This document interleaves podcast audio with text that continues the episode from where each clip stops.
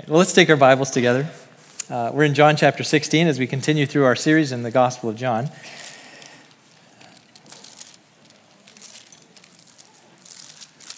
I was uh, talking to a, another pastor friend uh, earlier this week. I was up in Sioux Falls, and uh, he's asked me what I'm preaching on. I said, Well, in the Gospel of John. And I, I, he said, Well, where are you? And I said, Well, chapter 16. And and uh, of course, the, the question is you know, you're going to be, be, able to time the resurrection of Jesus with the, the flow through the Gospel of John. I have no certainty that we can do that. So we may be preaching the resurrection from some other text and then doing the resurrection again once we get to it in the Gospel of John. But that's okay, because guess what?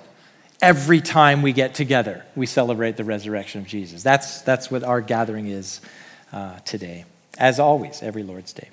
Well, John chapter 16 verses 16 through 33, a little bit longer section here.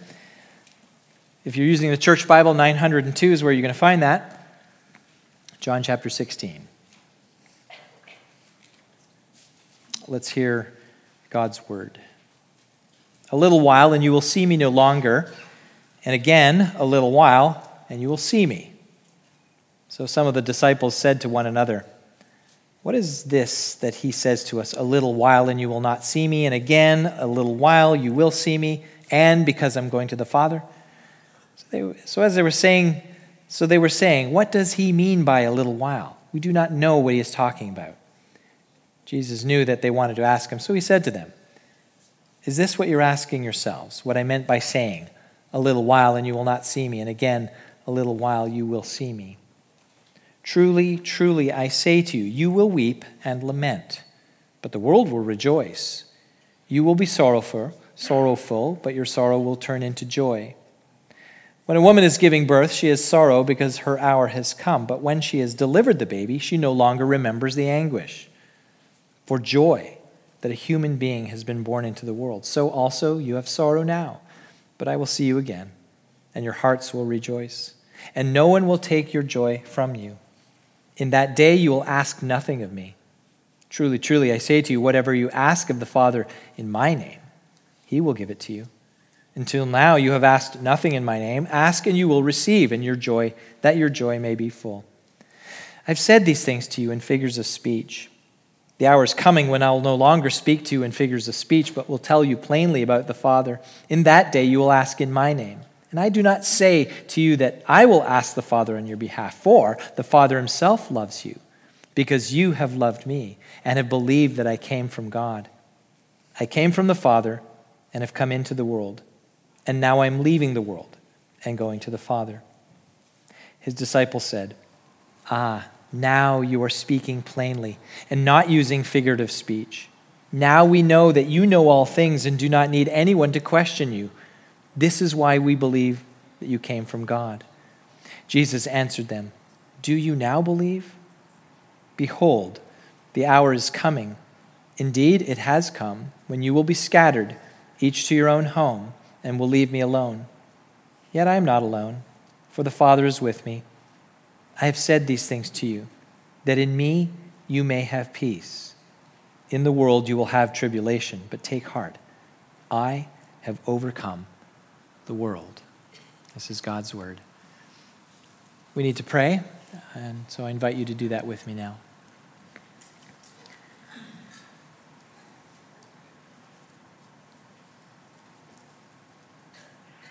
We need, Father, for you to speak. We need your voice to transcend the voice of a mere man. We need to hear your word. Lord, what I need is strength to do this, grace to not get in the way of what you're saying, strength to be clear, and Lord, more than anything, for the truth of your word to penetrate our hearts so that it brings about the change that you desire to bring in us. You want us to be conformed to the image of your Son, Father. And because we belong to you, we want that too. So, Lord, use this time use my feeble words, and do something in us that we cannot do for ourselves. Make us like your Son. Bring glory to your Son even now. Give us ears that anticipate that you're speaking. Give us hearts that are ready to apply. Do this by your Spirit, we pray, for the glory of Jesus. Amen. I'm, I'm sure someone has once said to you, when you express some concern about something, don't worry about it. Don't worry about it. Now, if it's a small thing, it might help. It might just get your head straight. But you know, if you're experiencing some heavy anxiety, if the unknowns before you are paralyzing to you, then somebody just saying, don't worry about it, doesn't really help, does it? I mean, you wish they would. You wish those words would be effective. Don't worry about it, and it'll just take care of everything. You wish their words were effective in accomplishing what you've been telling yourself. Don't worry about it, it'll be okay. You see, you need a reason not to worry about it. You need something more than a platitude, right? Now, well meaning people say this, don't worry about it.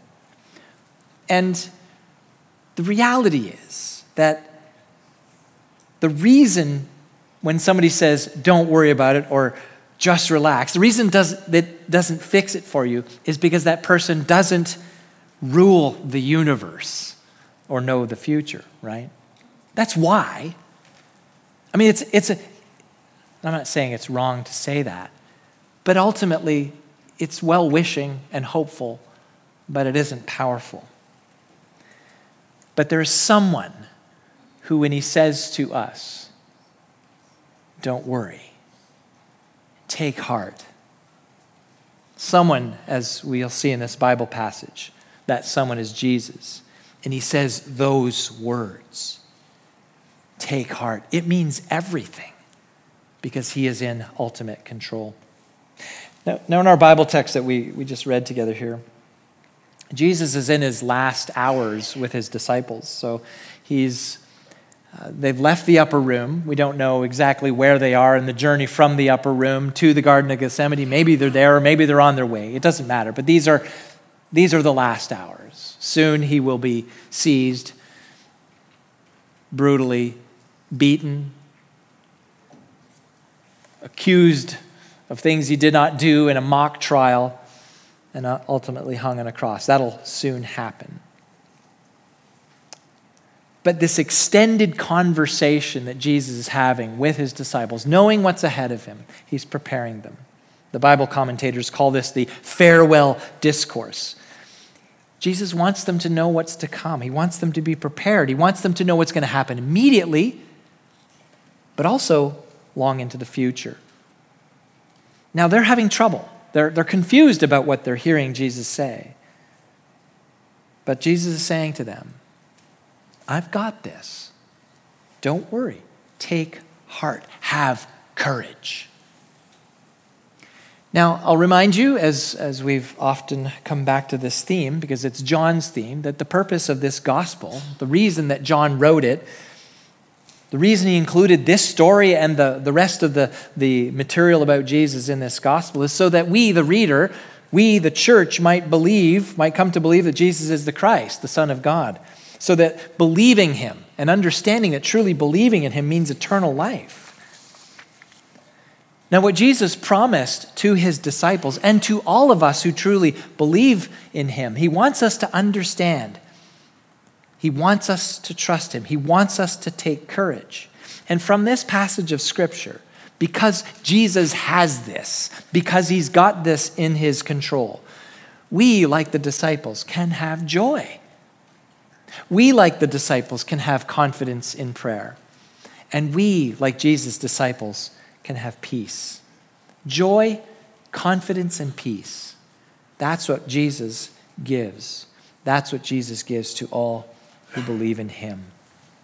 So, as we kind of move our way through this, let's first deal with the, the first one that I talked about. Jesus is saying this Take heart, have courage.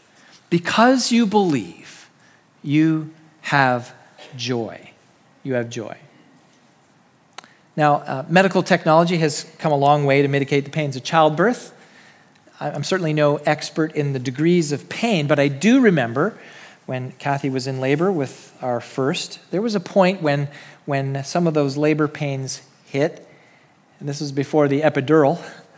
Uh, I saw her eyes nearly come out of her head and uh, felt that as she was gripping my hand, she could literally rip my arm from its socket. I, I remember that experience. And so today, of course, we, we have the, the joy of knowing uh, two of our church families have welcomed new ones Jess and, and uh, Sarah, Annika, and Lois. Um, but in the celebration of these gifts of life from the Lord, no one is oblivious to the fact, we don't talk about it after, but, but there was some pretty intense pain that preceded that joy of welcoming the new one, right? Before mom could hold baby on her chest, she had to experience that, that, that great suffering. And Jesus uses this, this expression, this imagery, to, to help the disciples understand something. There's gonna be pain, but on the other side of it, there's joy. Verse 21 When a woman is giving birth, Jesus says, she has sorrow because her hour has come, but when she has delivered the baby, she no longer remembers the anguish. So he's saying to the disciples, You're not going to remember the anguish. The joy will be so great that you won't remember the trouble, but he's preparing them because there will be trouble. Look, he knows they're going to be horrified, they're going to be frightened, they're going to be confused and sorrowful. All the while, the world around will be celebrating. They'll be oblivious to your experience. Now, I'm going to remind you here that Jesus had already told his disciples the things, things that they couldn't fully understand. There were things apart from the suffering that they were going to experience, things that they didn't really have ways to get in their heads. Going away, going to the Father, he said that. He talked to them about another, another helper, the Spirit of truth. What does that mean? How does that work? He, they were told, You're going to be witnesses. He'll be a witness through you. He told them other things that didn't fit their, their long held preconceptions about what it meant that Jesus was Messiah. Jesus told them, of course, and he said this over and over again. He's told them that he was going to die. And Jesus acknowledged that sorrow. And he told them there will be even more sorrow because I believe they would be firsthand witnesses to his death. So, of course, of course, they were sorrowful. But what Jesus does, he puts a time frame on it. Verse 16 A little while, you will see me no longer. And again, a little while, you will see me. Now, the disciples are understandably confused by this, and you can see verses 17 through 19. John just records the interchange or the, the thoughts a little while, and a little while not see me, and a little while see me. The disciples talking back and forth.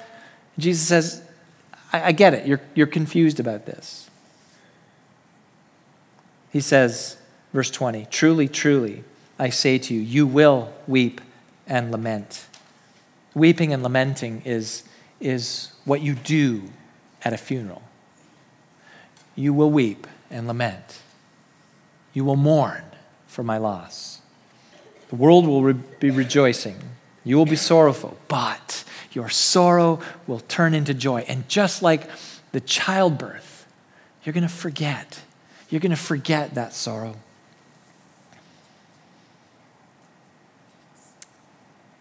The religious leaders would get their way. It will appear that the devil has won the day. Now, Jesus had spoken that he would be back, that he would raise from the dead. Uh, if you read through the Gospel of Mark, there are three occasions where Jesus says, I will die and rise again. Now, that seems pretty plain to us. Yes, he'll die and he'll emerge from the tomb. But you could see in the Gospel of Mark, particularly when the disciples heard Jesus saying that, they wondered what kind of saying this was. I mean, it's plain to us looking back. So the way I take it is perhaps the disciples were thinking when Jesus is saying he's going to rise, like all faithful Jews, all the faithful people of God believed in a final resurrection. Perhaps, like Martha said back in John 11 24, oh, well, of course, he'll rise at the end of time. Maybe that's what the disciples are thinking. Yeah, yeah, yeah, I know, we'll all be raised. Jesus is saying, no, this is something more immediate. The key in verse 16 is a little while. In a little while, you'll not see me, and in a little while, you'll see me. And that would be the reason that their sorrow would turn to joy. But, but, but I don't want you to see this reason for joy is too small. Yes, they would see Jesus alive again. They would have their friend and master back again in a different way. But the greater joy they would come to realize by the witness of the Holy Spirit that Jesus rising again would be more than just seeing their master and friend alive after his horrific death. The resurrection, in fact, would be the joy for all God's people from history past to the end of the age. Joy for those who had never been with him bodily. And, brothers and sisters, joy for us. We sang about it. A lot of songs we sang this morning, we sang about the resurrection of Jesus and the joy of it. This is why Jesus said to the religious leaders back in chapter 8, verse 56. He said to them, Your father Abraham rejoiced that he would see my day. He saw it and was glad. Abraham was glad to see the day of Jesus. Now, I'm not saying that Abraham fully understood that Jesus would die and rise again, but Abraham rejoiced at the salvation that Jesus would bring to God's people. And this salvation would ultimately, in retrospect, in us looking back in the event and the apostles looking back in the event, they would see that this, this salvation was anchored in Jesus' death and his resurrection. So it was the joy of Abraham, it was the joy of Isaac and Jacob and Moses and all of the prophets and King David and countless others through the history of the world, waiting for someone, that one that God promised would deliver them from enslavement and bring God's people under his omnibenevolent rule. And as I already said, for the disciples post resurrection as they looked back, and for all of us today, and for people not yet born, all of us to the end of the age, we're going to look back. We do look back, and we understand more fully how our salvation is secured. It's what Jesus' resurrection means. What it means.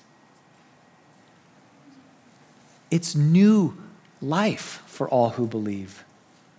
We get this. Our dying is no mystery. We experience the consequence of that every single day. The consequence of Adam's sin that we've inherited, right?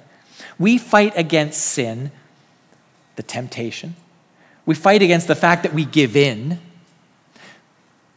and the fact that we deal with sin in our body, not just as specific sins, but just the very sin fact on humanity, the thing that causes our physical death, the thing that ultimately brings disease and suffering, sin that causes strife between people, sin that is the reason for war, sin that is the reason for any ill thing that happens in the earth. Ultimately, it goes back to our sin in Adam and the curse that we brought to creation. We get death. We get that. And because of Jesus' resurrection, and if you are in Christ today by faith, you are a new creation. 2 Corinthians 5 17. In spite of death, in spite of the physical suffering, you have been given something that you couldn't do for yourself it says, If anyone is in Christ, he is a new creation. The old has passed away. Behold, the new has come. What's that old? That old. That old is that enslavement to sin. That old is the, the ultimate consequence that would, of sin that would drag us not only into a physical grave, but into an eternity.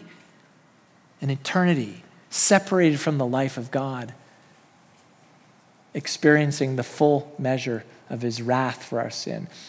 New creation takes us out of that trajectory and puts us on a path of eternal life. So we have that promise now. So if you're in Christ today, you no longer belong to the kingdom of darkness. Sin no longer has claim on you. And while you will still experience the mortal consequence, the physical consequence of your sin, and eventually go to a grave, You have been marked as part of the family of God for all eternity. And so we have that new life now, but there's more. There is more. And I spoke of it the new life. The Apostle Paul in 1 Corinthians 15 describes what Jesus' resurrection does for us ultimately. Christ, he says in 15, 20, and 22, Christ has been raised from the dead. The first fruits. He's the first to do this, the first fruits of those who have fallen asleep. For as a man, as by a man came death, that's Adam, by a man has also come the resurrection of the dead, that's Jesus. For as in Adam all die, so also in Christ shall all be made alive. And the Apostle Paul goes on to explain that we get new bodies, bodies that are no longer corruptible, bodies like the Lord Jesus' body.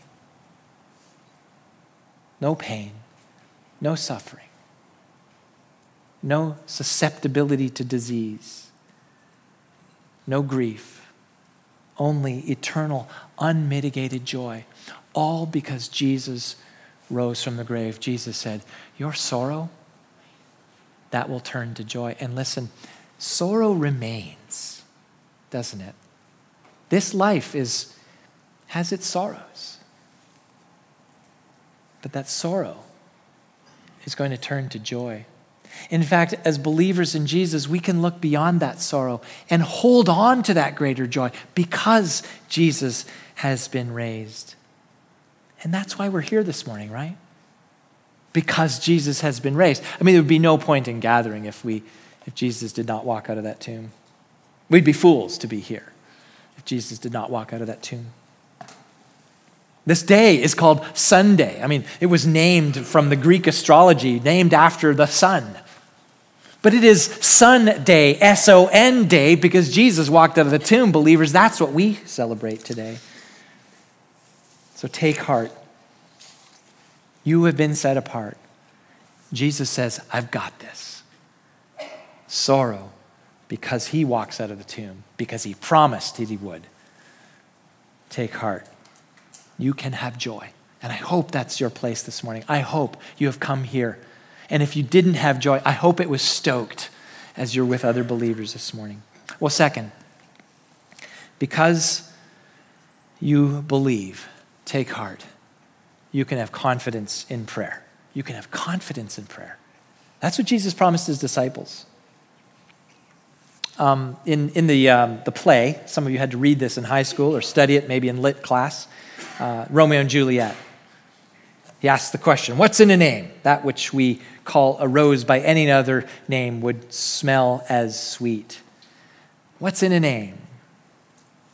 Well, maybe for Romeo, the name would have no real bearing on young love. Names do matter because what they do is they represent the reputation of the bearer, right? It's why companies with their own corporate names are so protective of their brand, right? In, some, in, in the same way, family names carry much weight. Uh, for example, I'll just give you one. Uh, you probably don't know this. I'm just going to give a little bit Canadian info here. But the, the present Prime Minister of Canada, his name's Justin Trudeau. And um, he was plucked pretty much out of obscurity and he became the Prime Minister at a pretty young age. Many people ask the question, why? Well, his father, Pierre Elliott Trudeau, was Prime Minister on two separate occasions. His name, many contend, simply got him into office. There's a Trudeau. They liked his dad, let's get him. He was in relative obscurity till then. Names mean something, right? There's a reputation. And there's something in Jesus' name. Jesus tells us there's something in his name, right? There is everything in Jesus' name.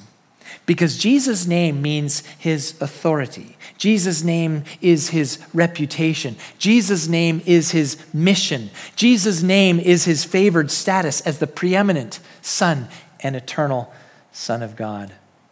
So when Jesus said to his disciples in verses 23 and 24, Whatever you ask the Father in my name, he will give it to you. In the name of Jesus. He says, Until now you have asked nothing in my name. Ask and you will receive that your joy, we're back to that, your joy may be full. So, this is for us too. We can have confidence that the Father will hear and answer our prayers. That God the Father will hear and answer the prayers of all of his own people, the ones who have believed in Jesus. Now, Jesus explains the reason, and this is important. Verses 26 and 27. Why can we come to the Father? In that day, he says to them, You will ask in my name. Now, understand here. Why is he telling the disciples this? Because they won't, they won't have Jesus there personally. Uh, Jesus, what should we do about these sick people? Jesus, what, what is the answer to that question that Pharisee asked about Jesus? Well, he's not there bodily. But he tells his disciples, You'll ask the Father in my name. Why? And he will answer. Verses 26, 27 In that day you will ask in my name. And I do not say that I will ask the Father on your behalf. No, he's not saying I'm going to be doing this for you in your place. No, he's telling them of their own status. For the Father himself, verse 27, loves you. The Father himself loves you. And why? Because you have loved me and have believed that I came from God. You see, this is how it works for us. The Father loves you because you believe in Jesus, that you believe he came from God. This is God's love for us. We have it because we've believed in his Son. But yet, this was also God's initiative.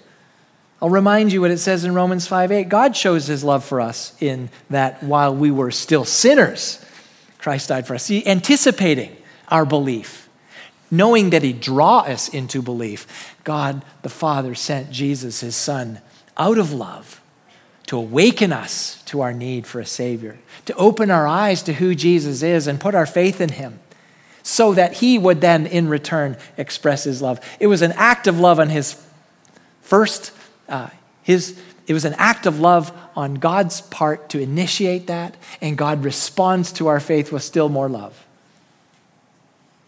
And this is love, John says in his first epistle. And this is love, not that we have loved God, but that he loved us and sent his son to be the propitiation, the wrath absorbing, wrath averting sacrifice for our sins. So if you have faith in Jesus, you stand in Jesus before the Father. That's your status. So the Father welcomes you. He welcomes you in as much as he welcomes the Son. The Son comes into the presence of the Father. You stand in the Son before the Father. You come into the presence of the Father. You are coming in Jesus' name. That's how it works.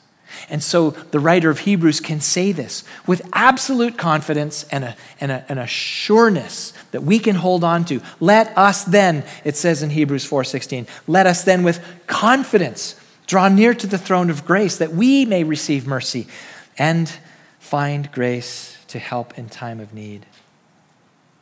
Jesus says, Whatever you ask of the Father in my name, he will give it to you. Have confidence. Now,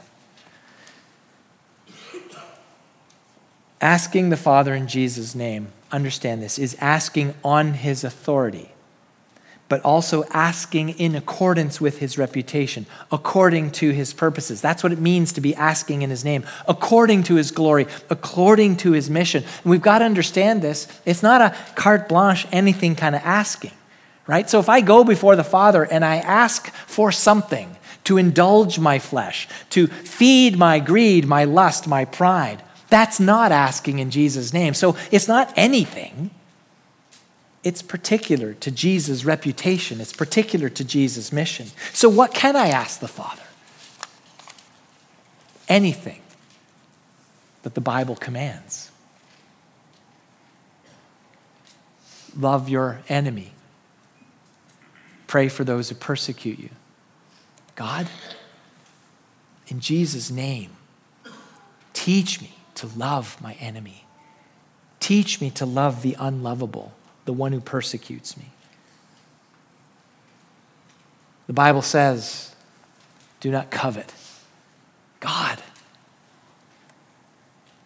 I want to want what you want me to want. Teach me to be content with what you've given to me. Jesus says, the Father, that's, that's the will of God. Pray the will of God. Psalm 86 says, um, I think it's Psalm 86, 11. I don't know, I'm not sure of that reference, but delight yourself in the Lord. Correct me here and he will give you the desires of your heart. Delight yourself in the Lord, and he will implant into you the desires you ought to have. You see, that's how we're asking in Jesus' name. It is a, a, willingness to say, whatever you want, God, whatever is your will, that's what I want to want. And when I know I don't want it, I'm praying that God would make me want it. Listen, I understand the battle. I get it. You see what the Bible says. Lots of, lots of laws, things to, to, to not do, and things that we should do.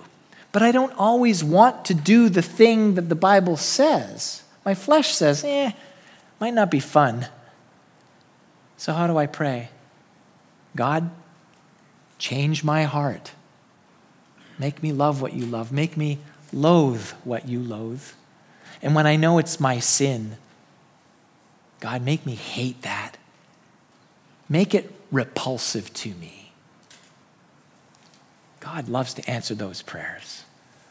He wants to deliver you from the grip of evil.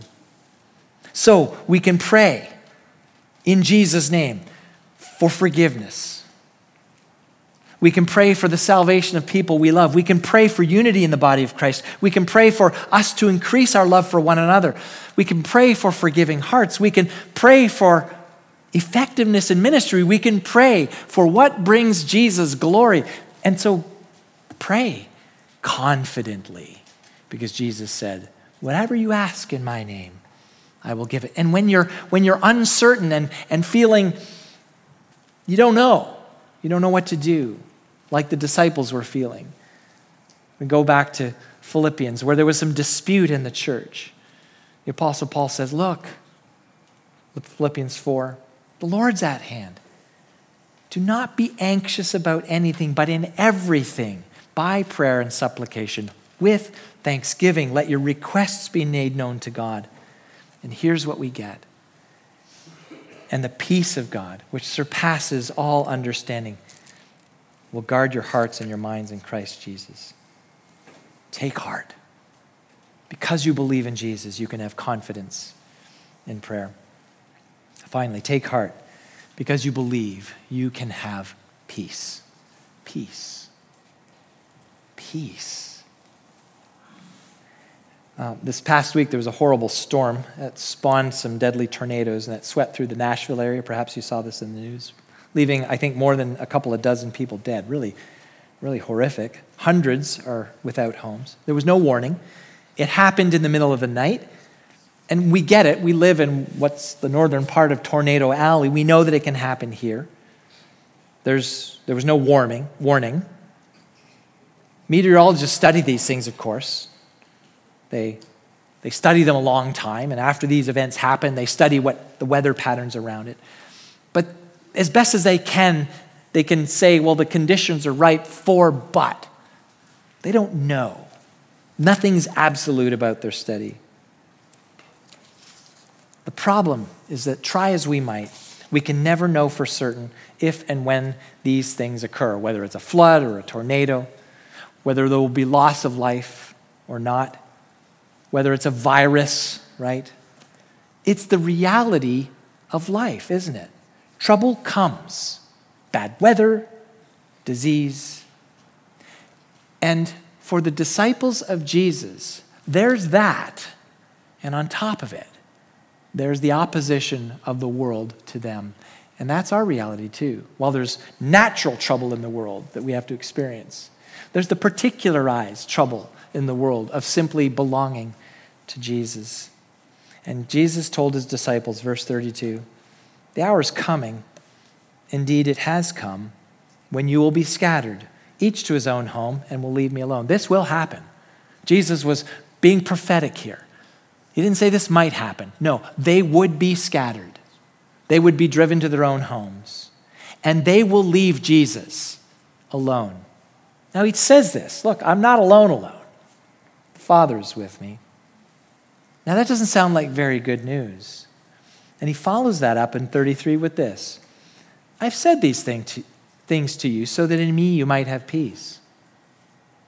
In the world you'll have tribulation, but take heart, I have overcome the world. Well, why would Jesus say, I've told you these things, and then so that you could have peace? I've told you these things. You're going to be scattered. I told you these things. You'll abandon me. I told you these things. Well, these things is more than just the immediate what's going to happen to them after, but these things includes the stuff that he had said earlier in the chapter. Jesus promised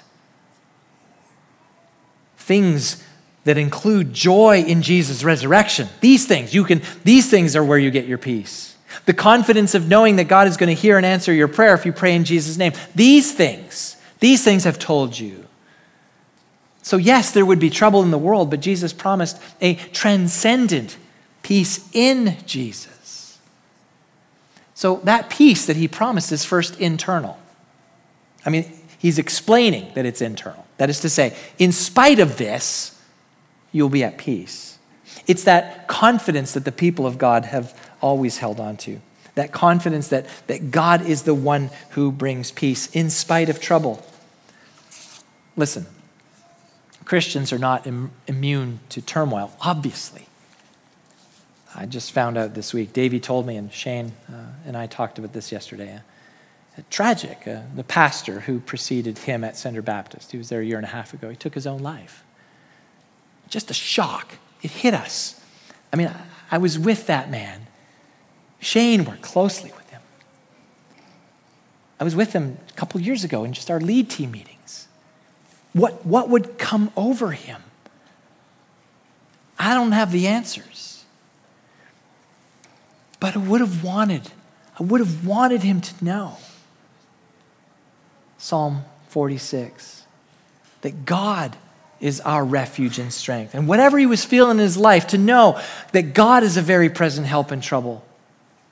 To know in his soul, in his heart of hearts, that, that therefore we will not fear, though the earth gives way, though the mountains be moved into the heart of the sea, though the waters roar and foam, though the mountains tremble at a swelling. If the whole earth just collapses in on itself, it's okay God is our refuge. Oh, I would have longed for Jeremy to know that. Jesus promises peace in the midst of turmoil in this world because he's offering something greater in himself. And listen, if, if you're there this morning, and I know this happens, some of you have been at that place where you've been so terribly despondent and you've contemplated something as destructive as taking your own life, I plead with you.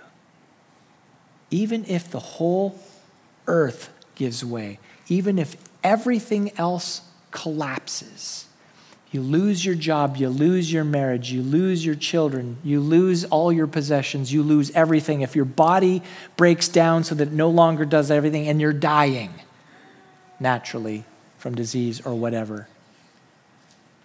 God is your refuge. Jesus said, I give peace. Find your peace in Jesus. Jesus said this earlier. It's a different kind of peace. It's not like everything's okay around me, it's like everything's okay with God. That's what that peace is. It's not like everything's fine here. It's everything's fine here. Jesus said, Peace I leave with you, my peace I give to you, not as the world gives. They have a picture of peace that's different. Not as the world gives do I give you. Let not your hearts be troubled, neither let them be afraid. That's that internal peace which says it's okay, but you know what the foundation of it is? That internal peace, knowing everything's okay, it comes from a, a vertical peace. This is what Jesus came to the earth to give vertical peace with God so that we could be reconciled. Because just as the Apostle Paul says this, therefore, since we have been justified by faith, in who? Jesus. We have looked to him in faith. We see at the cross he took my sin. God counts me righteous there. We have been justified by believing in him, right? Since we have been justified by faith, we have peace with God. Listen, I, I know we each have a record of sins. They're the things that people know, and there's the stuff that only God knows. If that record was held out, my record was held out before you and yours before me, we'd be horrified at what we're looking at. But God sees it all, and He's not horrified because He put it on His Son. And you are justified. And that's not just the things that you have done because you've believed in Jesus, and this isn't a license to sin, but because you've believed in Jesus, it's the things that you haven't done yet.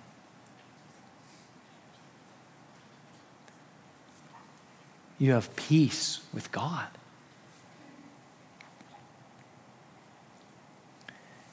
This is the peace that changes our priorities. This is the peace that changes the, the trajectory of our lives, isn't it? Because we have peace with God, because there's that vertical peace. I want different things. You want different things. And the Apostle Paul reminds us think of those things, think of that relationship. That's what is going to order your life now. You have peace with God. Therefore, live in a way that you have that peace. Because he says this in Romans 8 6. The mindset on the flesh, that's death. He's pointing to the world. But the mindset on the spirit, the one that Jesus said, Your helper. The mindset and spirit is life and peace. So take heart. That's what Jesus says. Take heart. Have courage. I, have I read this somewhere, and I'm confident that it's true. Courage, when Jesus says take heart, have courage. That's what that means. Courage itself isn't the absence of fear. It's not that we don't feel fearful. That's not what courage is. Courage is the absence of self. This is the whole arrangement here. We abandon ourselves to Jesus. So while we may be fearful in a small sense about the things around us and the things that we don't know, we can take courage because Jesus has it. Jesus has it. He's got it in his hands, he's got it under control, and he is for your joy.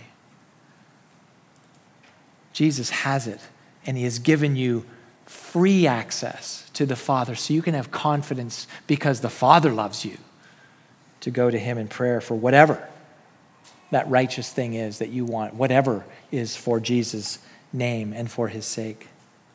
And you can have peace with God, peace that surpasses all human understanding, the kind of peace that while we wait for His glorious appearing at the end of time, that peace that will guard our hearts and minds. Hold on to what Jesus promised. Take heart and have courage. Let's pray. Father, we are grateful. We're grateful, so grateful for the Lord Jesus Christ. We're grateful for this, the immensity of the gift that you've given to us. Not only our justification in your sight, but, but the gifts here and now that we get to enjoy. Joy, confidence to come before you and peace that is, by any human standard, unknowable, and yet you give it. Father, teach us to be those people.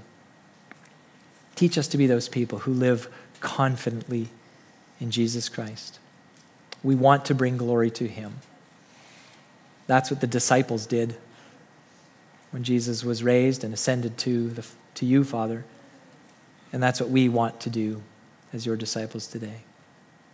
So help us to take courage, to take heart in Jesus. And we pray it in his name. Amen.